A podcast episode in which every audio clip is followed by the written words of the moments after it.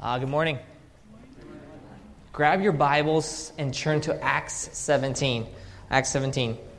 If you flip to the New Testament, you have Matthew, Mark, Luke, John, and then Acts. If you got to Romans, you got too far.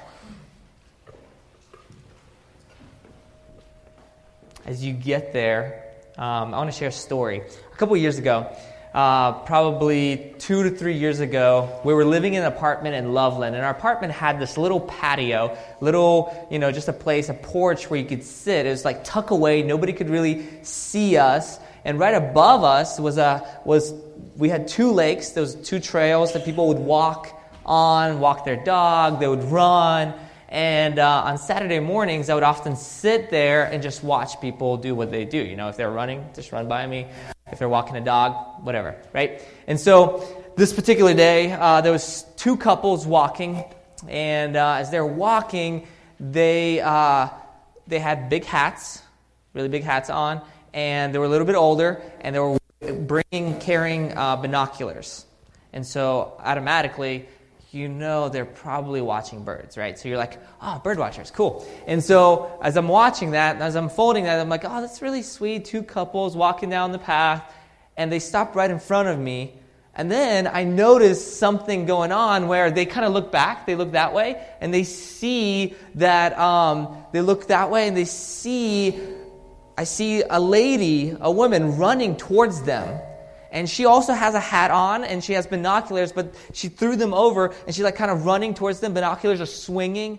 And uh, she's running towards them. I'm like, what is going on? She doesn't look quite dressed like they are. She looks like she's wearing pajamas or something she wore to sleep the night before. So I'm like, what is this? Is weird. And so she, she like appears and they stop right in front of my apartment. So I'm like observing this. I'm like, this is awesome. This is like a scene from a movie I get to witness. And the, the kind of the sound of it was coming down and I could hear the sound really well. So it's like, oh man, I can hear their conversation, right? And so I'm like just watching this. They have no clue I'm watching this. And uh, as they're talking, this lady now, she's out of breath. She's, she's kind of going, hi, hi. Um, I was sitting in my on my, in, on my porch and I saw you guys walking by and I noticed that you are bird watchers. And so I grabbed my gear and I want to join you.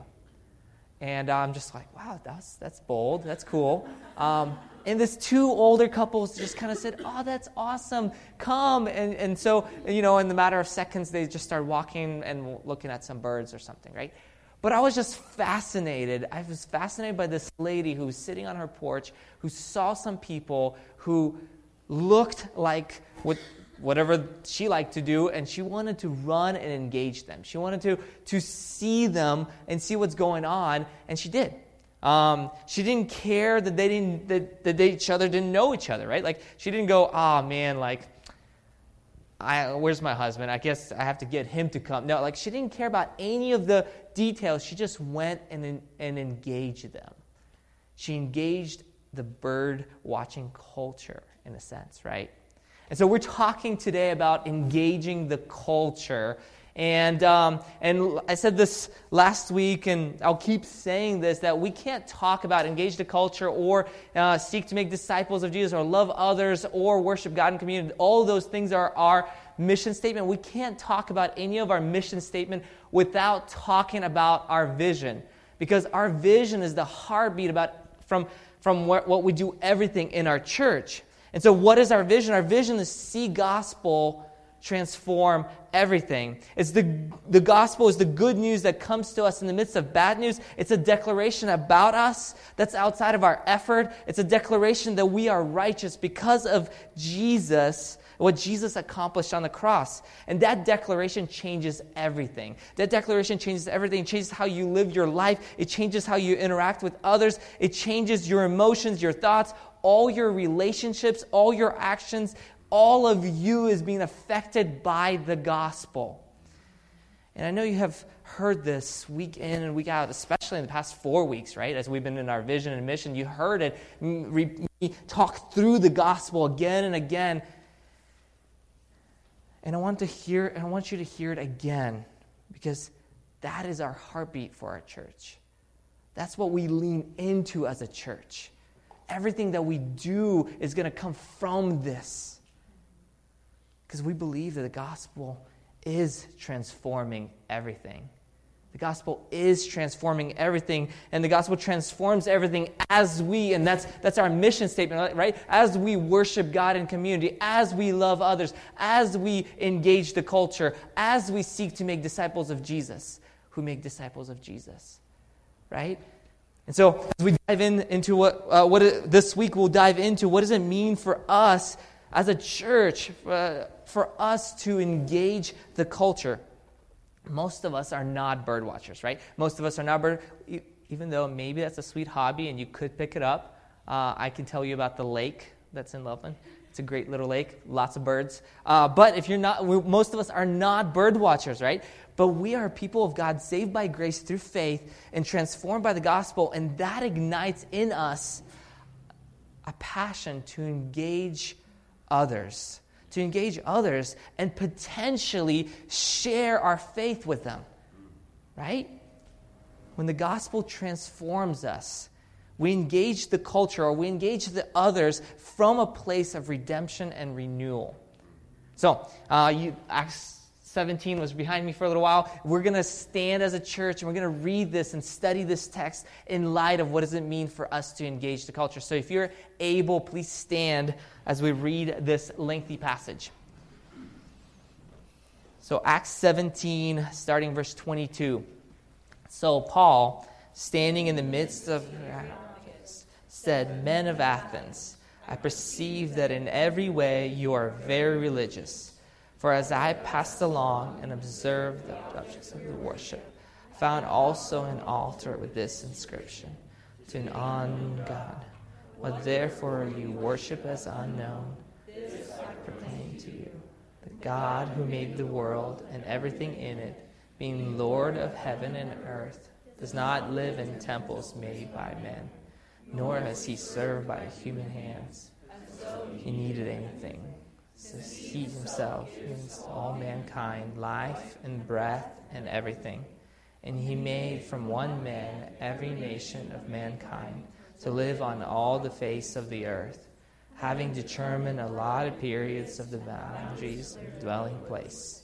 And they should seek God, perhaps feel their way towards him, find him. Yet he's actually not far from each one of us. For in him we live and move and have our being, as even some of our own poets have said, for we are indeed his offering. Being then God's offspring, we ought not to think the divine being is like gold or silver or stone, or image formed by the art and imagination of man. The times of ignorance God overlooked, but now he commands all people everywhere to repent because he has fixed a day on which he will judge the world righteousness by a man whom he appointed. And this is given assurance to all by raising him from the dead. This is the word of God. You can have a seat. I just love hearing us read God's word together. There's something sweet about it. I just that's just a joy for me. So I know sometimes the lengthy passage, and uh, and so sometimes we're like, oh, how do we read it together? But I just love it. I think it's a sweet, sweet practice that we do. So. Uh, let me just jump in. So, in Acts 17, Paul is waiting for a couple of his friends to come to Athens. And as he is waiting, as he is sitting there waiting, he's observing the city. He's studying the city and he learns things about their customs, they learn about their philosophy, they learn about their religion. And so by the time we get to verse 22, by the time we get to what Paul is addressing the people, right? Paul ha- has been walking around the city. He's been reading inscriptions on in, in places of the city. And so by the time he speaks, he understands the people that live there. And so he says in verse 22 Men of Athens, I perceive that in every way you are very religious.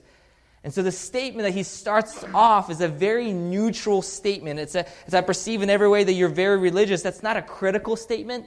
It's not, he's not criticizing anything, nor is he affirming. He's basically giving them a statement of observation, a truth statement. It's like someone tells you this. He says, Man, kids, they sure do look like you. And it doesn't matter if you're good looking or bad looking or ugly, right? Like they just look like you. It's a truth statement. It's like, man, your kids just look like you.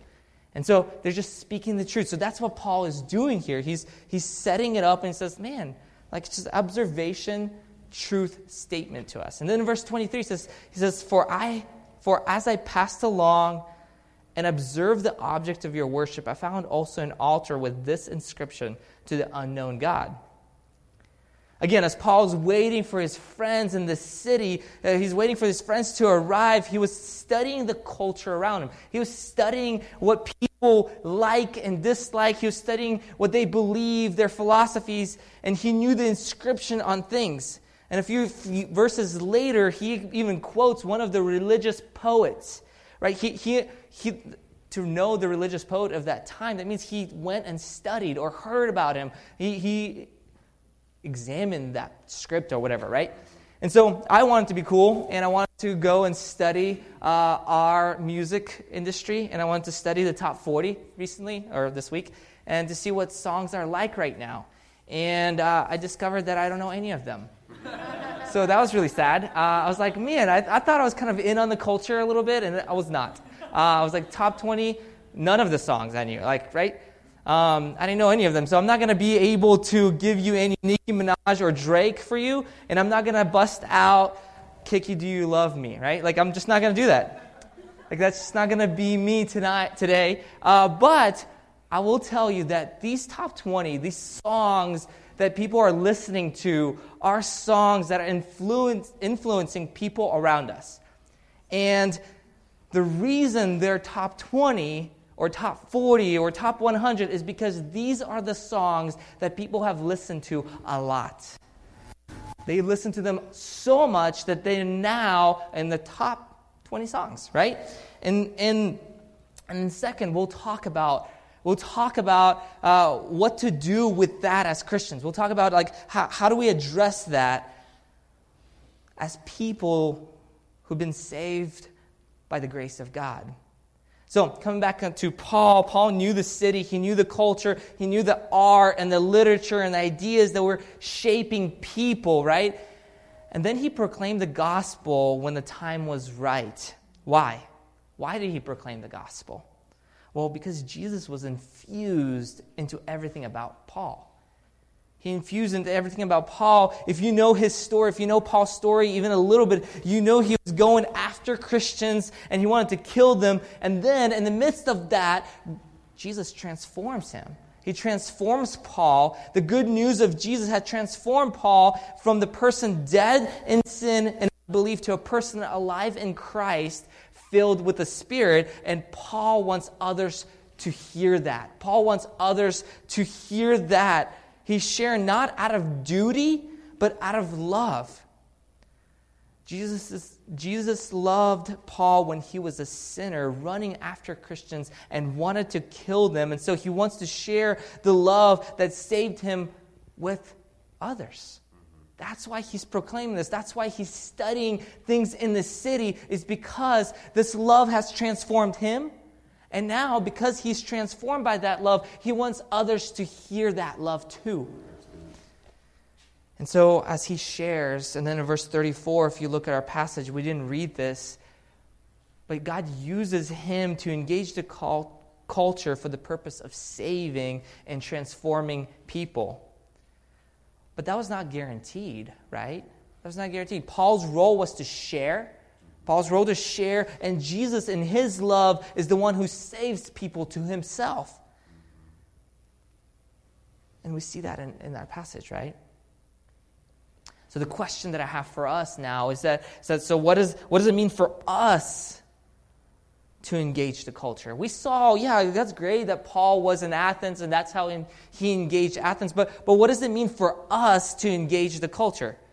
Well, to engage the culture is just a fancy way to say be a missionary, be a local missionary. Like Paul, God has placed you in this city for a reason. He placed you here in Greeley for a reason. You are at your job for a reason. If you are a student, there's a reason for the people who are in your classroom or in your project group. There's a reason for that. You live in your neighborhood for a reason. The people who are in your life, they're there for a reason. And that reason is for you to love them the same way Christ has loved you when you were rebelling against Him. And eventually, God may use you to proclaim the message of reconciliation to them. But that's eventually, right? You don't just slap them with it. No, you, you just love them. You love them well. And in 2 Corinthians 5 18 through 20, Paul says, All this is from God, who through Christ reconciled us to himself and gave us the ministry of reconciliation. That is, in Christ, God was reconciling the world to himself, not counting their trespasses against them, and entrusting to us the message of reconciliation. Let me read that again. And entrusting to us the message of reconciliation. Therefore, we are, we are ambassadors for Christ, God making his appeal through us. Amen. God doesn't make a mistake where he placed you. Like, because you're in Greeley, that's not a mistake. The job that you have is not a mistake. In fact, God makes his appeal through us because we are his ambassador, exactly where we are. He has entrusted us with a message of reconciliation as an ambassador of Christ. We are representing Christ to the culture around us. So if you work, you're an ambassador of Christ at your work. If you stay at home, you're an ambassador of Christ in your home. If you go to a coffee shop, that means you're an ambassador of Christ there. If you do if you're doing yard work, that means you're an ambassador of Christ there. If you are with your kids, you're an ambassador of Christ there. In everything you do, you are representing, representing Christ. So that means Christ is in your work. That means Christ is in your home. Christ is at the brewery that you're sitting with your friend. Christ is there. We are his workmanship. We are on his mission. We're people who can't stop talking about Jesus. We're saved by grace through faith, and we want to share what God has done in us with others. But the question is how? how, how do we engage the culture? Without our vision at the heart of this conversation, without our vision at the heart of, of this mission statement, there's two errors that we can fall into. There's two gutters that we can lean into without our vision statement. Without our, uh, in other words, if we don't look at the cross and what Jesus has done for us, we can quickly, very quickly, slide into the, either side of these gutters. So, one side of this, there's a mentality that's a withdrawal mentality. It says that it's not the job of Christians to try to mend the world. We're simply here to just build up the church, evangelize, and make disciples. It's more something like monk mentality. Like if you study church history, monks did this. And so it's a withdraw from the culture. Culture is evil and bad, and we're going to just move away and live with Christians. And, and so then people can come see us, might speak to them a little bit, and tell them to get to join us, right? Don't do anything that the culture throws at you. It's evil. And we just need to huddle with other Christian friends and live away from the culture and get others to join us from the culture, right? So that's the side. That's the gutter that, that we can slide to. The other side, there's the ones who dive into the culture. They will say, culture is great. There's nothing wrong with the culture itself. So they will engage with things God calls sin, justifying their behavior and saying, man, I'm just, I'm doing this, but, but, but, you know what? Maybe I'll share the gospel in the process of this. But sharing the gospel rarely happens in those kind of circles. It's more you're participating in what God calls sin. And you might be justifying in this, in this kind of gutter and saying, I have freedom in Christ. And so let me give you an example to kind of that, that kind of sinks home, showing both of these gutters. Tim Keller explains it this way in his book, Center Church. He says, Think of a computer. Think of a computer. A person who's against the culture would simply not use the computer. He would say it's evil. And he would try to get others to join him in declaring that the computer is evil and avoid all computers while a person who dives into the culture would fully adopt the computer, assuring that it's something God has brought about. I can evangelize through the computer. The computer will save people. and I'll spend all my time and energy on the computer. Do you see both extremes are not helpful? The computer is not evil, and the computer will not save people. Paul in Galatians addresses one of these errors, and he says in Galatians 3 3, he says, Are you so foolish? After beginning with the Spirit, are you and you now trying to attain your goal by human effort? What Paul is saying confronts this idea that, that I would draw from culture to keep myself pure and holy, that I maintain my own righteousness. Do you, do you see how that's just human effort? God is the one who saves us, and He is the one who sustains us. And then Paul in Romans addresses the other side of this error. He says in Romans 6:15, he says, what then? Shall we sin because we are not under law but under grace? By no means. So here he confronts the other error, right? He confronts the other says uh, error, right? He, you don't dive into sin because you're under grace. He says by no means. The answer is not to trust your own effort or dive into sin. So what's the answer then? It's the gospel. The answer is the gospel. It says we're saved by grace through faith. We're not saved by our own effort and power, but at the same time, once we're saved, it changes us and transforms us. This means that seeing sin as sin, repenting and experiencing joy from that, from, a, from that place, then you are a messenger of reconciliation. But if you live in one of those extremes, and you try to engage the culture, you will misrepresent who God is. You will misrepresent who God is. You'll either make him to be this wide bearded rule keeper or Jesus as my homeboy. You're going to do that. Both of these extremes are not healthy. So, where does that place us? How do we engage culture while keeping the gospel in mind? Uh, Joe Thorn is a pastor who's, who was helpful to look at this conversation, and he gives us three components to engage. He, he identifies three healthy ways to engage the culture while keeping true to the gospel. And so he says, because of the gospel, receive what is good. Because of the gospel, reject what is evil. Because of the gospel, redeem what is broken and lost. So, so let's walk through those three things so, as we as a church, we're going to engage the culture. These are some healthy ways we can engage the, the culture. So, because of the gospel, receive what is good. It's seeing that God is at work. We all know this. We know that God is at work. God is at work in the world outside of this building. God is at work in our city with using all kinds of people. The world is filled with the glory of God. He's at work through all kinds of people people's work. Uh, Martin Luther, a 15th century theologian, said, When you pray, give us this. Give us this day our daily bread. Instead of God just having the bread appear on your table, what He's actually doing is He's working through the baker, the merchant, the people who transform the flour and sell it to you as bread. In other words, what God does is He answers your request by giving you food through the work of other people.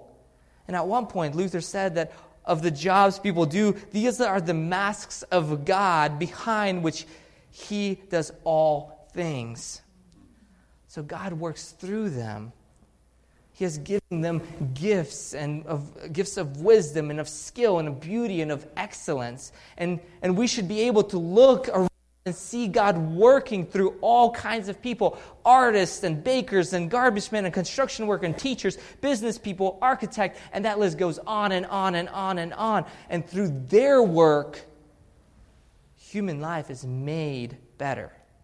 And that's a gift of God.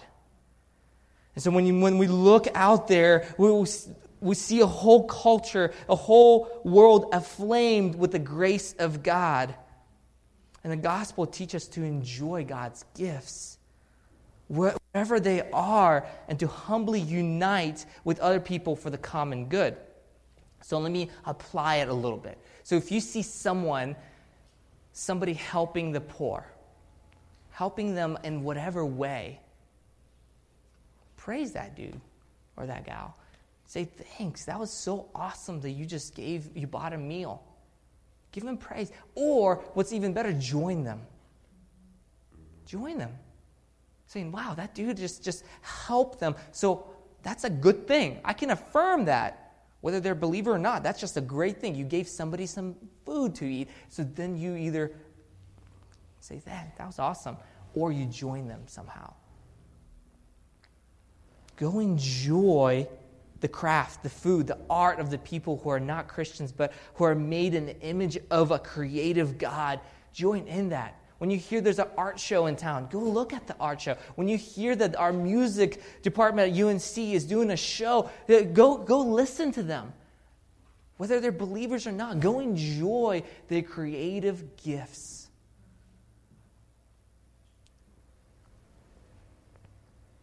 affirm these things. And as Christians, we don't reject the culture, we peer behind the mask and see God. So we receive the good that God is doing through the culture. So, because of the gospel, we receive what is good. So, the second thing is that because of the gospel, now we reject what is evil. The gospel gives you courage and insight to humbly and respectfully confront the culture. Not everything that the culture does is good. I was just referring to the good things just a second ago, but also there's things in our culture that are evil. And the gospel gives us the ability to confront it the things we make and say and do are either done for the God's glory or done for something else. And we talked about this in our, in our mission statement of worshiping God, right? Like we, we talked about that the worship gets distorted and, uh, and it does get distorted because of sin, and our worship turns inward on ourselves, and misplaced worship leads to all kinds of evil, destructive behavior, injustice, and oppression. And the gospel gives us the courage and insight to tell the world that that's not the way it should work or act or speak that's not shaped by the character of God. And so you come to this place knowing that you're a sinner saved by grace. You know that you're completely sinful, yet completely loved. And therefore, not only should that humble us in the way we approach culture, but it should give us courage to say, that got to change. Because that, that has a bent towards injustice and discrimination. That's not God's design. And, and, as I'm describing this, there are plenty of places that we, our minds are starting to connect, right? There are plenty, plenty of places of, of, in our culture that you're like, man, that's, that's discrimination. That's not right. That's not how it should be. And the reason you feel that is because of the gospel. So, as you speak, if you speak against some of that, as you speak against the evil, you move in line, you're joining in God's design in light of all this. So, we reject, we, we receive what is good, and then we courageously reject what is evil. And, and again, I didn't go to specific, specifics of how that, that is applied, but we can, I mean, just if you are curious, just catch me later. Let's grab a cup of coffee and I'll explain the ins and outs of that, right? I would love to. This is, this is a fun conversation for me. But, but, if, but just you're getting the principle of this. And then the lastly, the last one is because of the gospel, redeem what is broken and lost. It's, it, this, this one means that you're joining God in His plan to redeem what is broken. And then you're, you're, you are broken is, the, is a direct application of the gospel to the culture which we live in. So let's think about Acts 17, right? Paul got to know the culture as he walks through the city. He read things, he remembers poems and poets. He saw the people were religious, religiously worshiping idols, and his spirit is provoked and so, what does he do to that? What does he do that? He engages the culture with the truth. He's joining God's plan to redeem what is broken and lost. He uses the things he knew of the culture to the benefit of pointing them to the truth of God. So, so what's going on? He engages with what is good. He rejects what is evil by applying the gospel and then joining God in his plan to redeem what is broken. And Paul says, You worship an unknown God? I saw an inscription. Let me tell you about this God. He's not unknown. He is noble. Uh, and He made the world and everything you see. He doesn't live in, in some temple or altar. He doesn't need us. He's the one who made us. He gave us breath. And He's the one who determines that you should live in this city. And He's the one who determines that, that you would be seeking God, but instead you're worshiping things that you made out of gold, silver, and stone. So you see that we have to get to this point of engagement of our culture, that we're, that we're wounded by all these idols, so we'll be able to speak the truth. And to know, we need to even, before we even understand, we need to know what the idols are.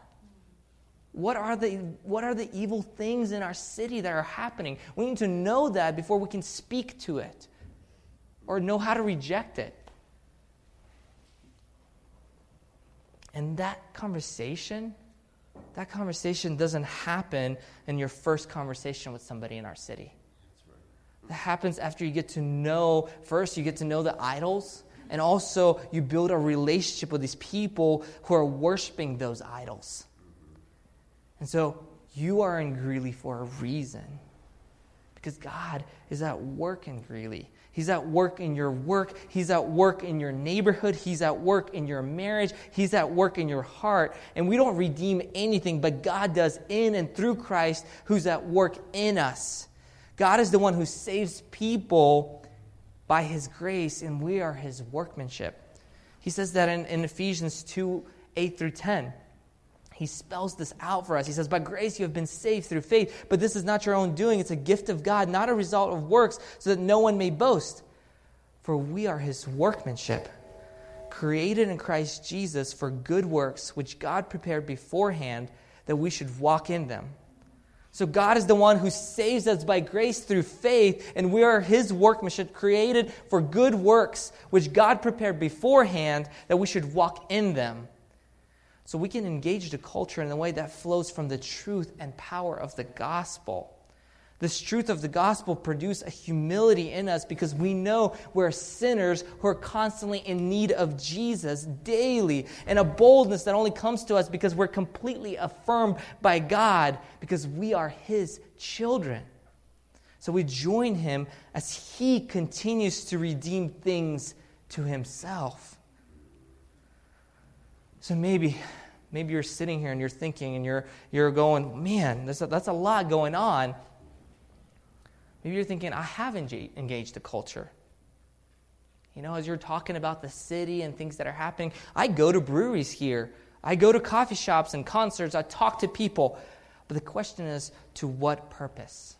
To what purpose? Why do you do what you do? Why do you go to those places that you go? Is there, is there any intentionality? Are you praying before you go to those places? Are you saying, God, I, I, I, want, I want you to stir a conversation today? I'm longing to talk to someone about this love that's inside of me. But without you, I, I can't make this happen. when you get God's mission to redeem all things to Himself, you start to live differently. You love others because God first loved you. You serve selflessly because Christ gave Himself up for you. And we speak the gospel because we see its work in our lives. We believe that God is still at work transforming transforming us into his image of his son, right? But here's an, an area that I do want to address really quick. What happens when we are just not motivated to love, serve, or speak the gospel to the people? What happens? That's a real question. What happens when we know that we're children of God? We know that God saved us. We hear the gospel week in week out. But what, what happens when we're just not motivated? We aren't motivated to love, serve, and speak the gospel to the people in our city? The answer is not just do it. That's not the answer. The answers to examine your heart. The gospel flows out of us when, we're, when we have hearts that have been transformed by the gospel. So examine your heart. Repent of sin. Discern where your unbelief is short circuiting the natural outflow movement of the gospel. See what's going on in your heart. Why, why don't you want to share the gospel with your neighbor? What's going on here? Is it fear? God, remove that fear. Because if you can identify what's going on in your heart, you can actually ask God to change that. So as you examine your heart, you'll be able to go, oh, that's where the gospel disconnect is happening. And God can renew your heart. And so then you start to move into engaging others. You see, to engage the culture in a redemptive way, you saturate yourself so much in what Jesus has done for you that it becomes a natural outflow of your heart. Because Christ lives in you. We talk about this weekend. He's with you. And you're not trying to, in the moment where you're trying to share the gospel with somebody, you don't become someone else in that moment. No, you're still you. And so it should come out of you as a natural outflow of what God has done to your heart. Because Christ is your identity. And then you, you go and join his mission. You, you want to share not out of duty, but because it comes out of the gospel changed heart. Because you have been reconciled to God and entrusted with the message of reconciliation because you are an ambassador of Jesus. And when you join God's redemptive purposes, you're joining a plan that He has already set in motion. And He said that plan before the foundation of this earth. Before you were ever born, He had a plan that was in store for that. And God gave you, before you were even born, God gave you specific talents and gifts and specific upbringing. So, like, the reason I'm Russian is, a, is God knew that. It was not a surprise to Him. And he gave you specific life experiences because he will use those gifts, talents, and experiences to extend his kingdom. So may we be a church. May we be a church who rests in the gospel. May we be a church who, who, who just saturates ourselves in the gospel so much that when God gives us a chance to proclaim the truth of who He is, it will come out of us naturally. Right. Just naturally outflow of who we are. May we be a people who receive what is good. As we interact with people in our city, we love people well. May we be a people who, when we see evil in our city, we reject it and speak against it. May we be a people who ultimately can join God as He redeems everything to Himself. Yeah, let me pray for us.